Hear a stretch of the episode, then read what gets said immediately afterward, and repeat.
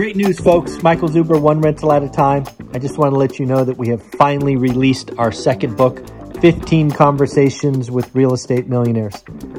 This book was written with you in mind. I wanted to capture fifteen unique stories of different investors starting at different stages and doing different things. This book is just that. It's nearly three hundred pages of motivation, of confirmation, and reminders that yes, you too can do this thing. Check it out on Amazon, and of course, have a great day. October first, Friday, October first, it is the start of Q four, last three months of the year. A couple of thoughts.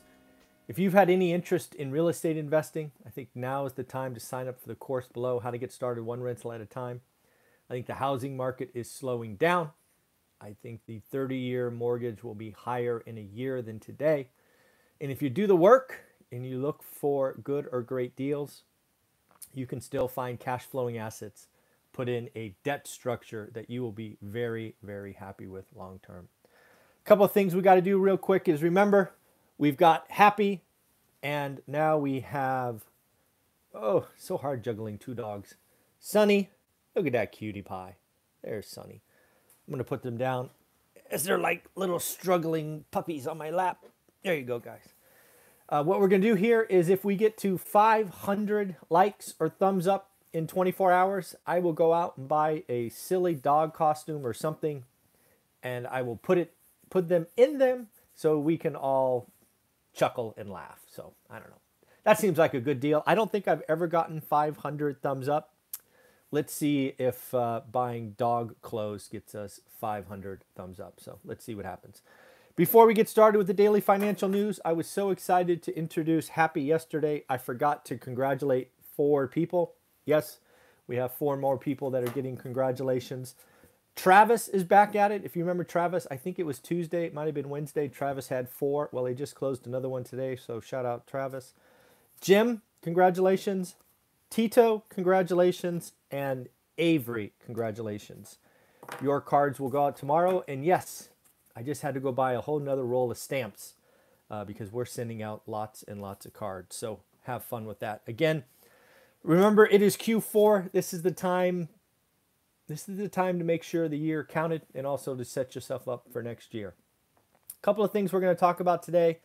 Uh, again, we are on a pretty good roll on this channel with things that we talk about weeks, sometimes months in advance. The kind of dominoes are falling. And one that we talked about last earnings quarter when Dollar Tree and Dollar General reported.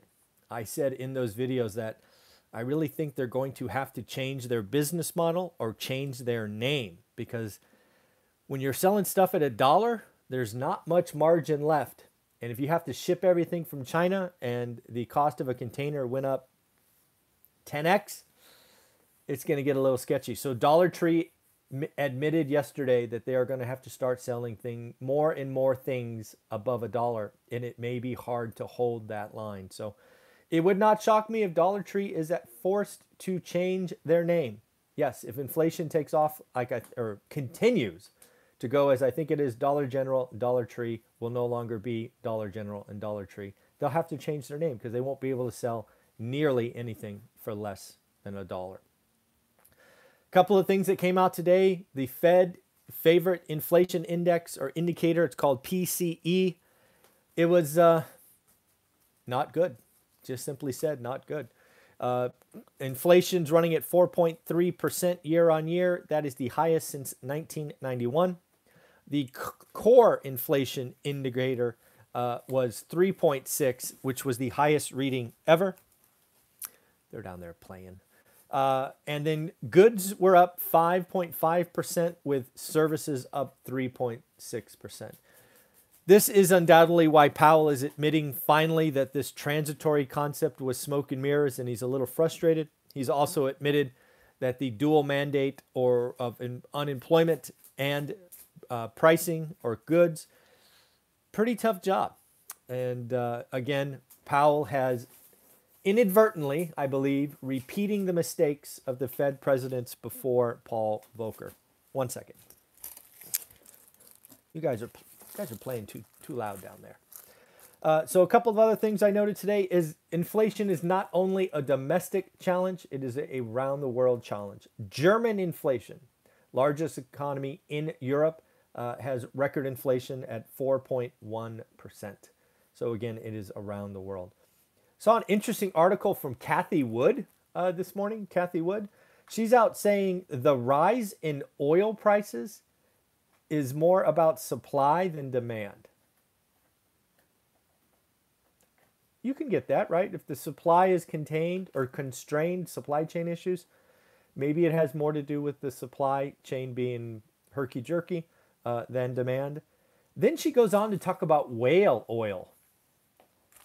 That was quite the turn in the article that I read. Perhaps it was a part of an interview and the creator of the article m moved him around.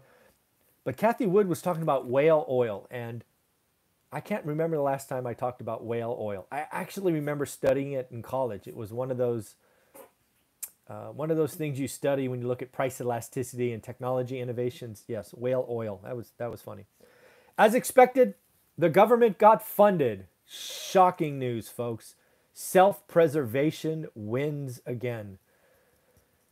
When in doubt, realize that politicians will take care of themselves. Not a surprise. Call that one again. Check. Uh, looks like we're still battling out the infrastructure votes. Where do you stand? Do you think uh, the infrastructure vote happens? Looks like it may be postponed till Monday. I don't know if you saw that. I just checked Twitter before I hit go live. And apparently Congress has been called to session and then um, recess. Sounds like fun, right? We're here. No, we're not. Uh, but looks like now Nancy Pelosi wants the weekend to continue negotiating. I don't know about you. Call me cynical, but I think the government loves to spend our money. So I suspect they will pass the one trillion or one and a half or whatever it will be on Monday or Tuesday. I think it happens. Uh, the three point five, I think it happens, but it'll be smaller. But again, the government likes to spend money, and they will. Uh, looks like P W C, PricewaterhouseCooper, uh, has just told all forty thousand employees or consultants that they can live anywhere uh, and remote work across the country. So again, we're seeing more and more large corporations invest A in technology that allows their um, their human capital be elsewhere. And I wonder if this is a trend that continues and picks up. If so, cheaper and cheaper locations will continue to have population growth. U S auto sales, crater, just absolutely crater. Uh, the forecast for the quarter is down thirteen or fourteen percent after a massive fall in September of twenty-five percent. G M is expected to be down thirty-one point five percent. with Ford down twenty-nine point three. Folks, they're blaming the supply chain and all of that. I'm telling you, I think we're heading into a recession. And again, I want to ask you this question. If Q four G D P or Q three, Q three even, we just finished, Q three G D P growth is four percent, but we have five percent inflation, isn't that a recession? Now, I know the economists won't because they'll say, no, Michael, G D P grew.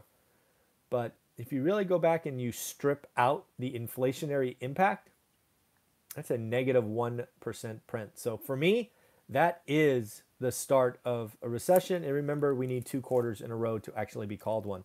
It will be interesting to see what happens in Q four. I saw a crazy post uh, about El Salvador and Bitcoin. If you remember, I don't know, a month ago or so, uh, they gave uh, their citizens, I don't know, fifty bucks in Bitcoin or something like that. But I just saw today that El Salvador is mining Bitcoin with volcano power. Volcano power. I didn't even know you could do that. That just sounded odd, so I thought I would share. And then lastly, uh, no, actually two more things. Uh, saw some more articles about financial independence. Uh, if you know, Matt and Dion and I are really talking about how we, how we kind of share that idea with the cheat code and things of that nature. But again, the first step to financial independence, I keep I keep sharing with you, I keep pointing it out, is a budget. You got to understand what you're spending, right? It's kind of like getting in a boat in an ocean or a lake and you don't know where the holes are. You need to know what you spend.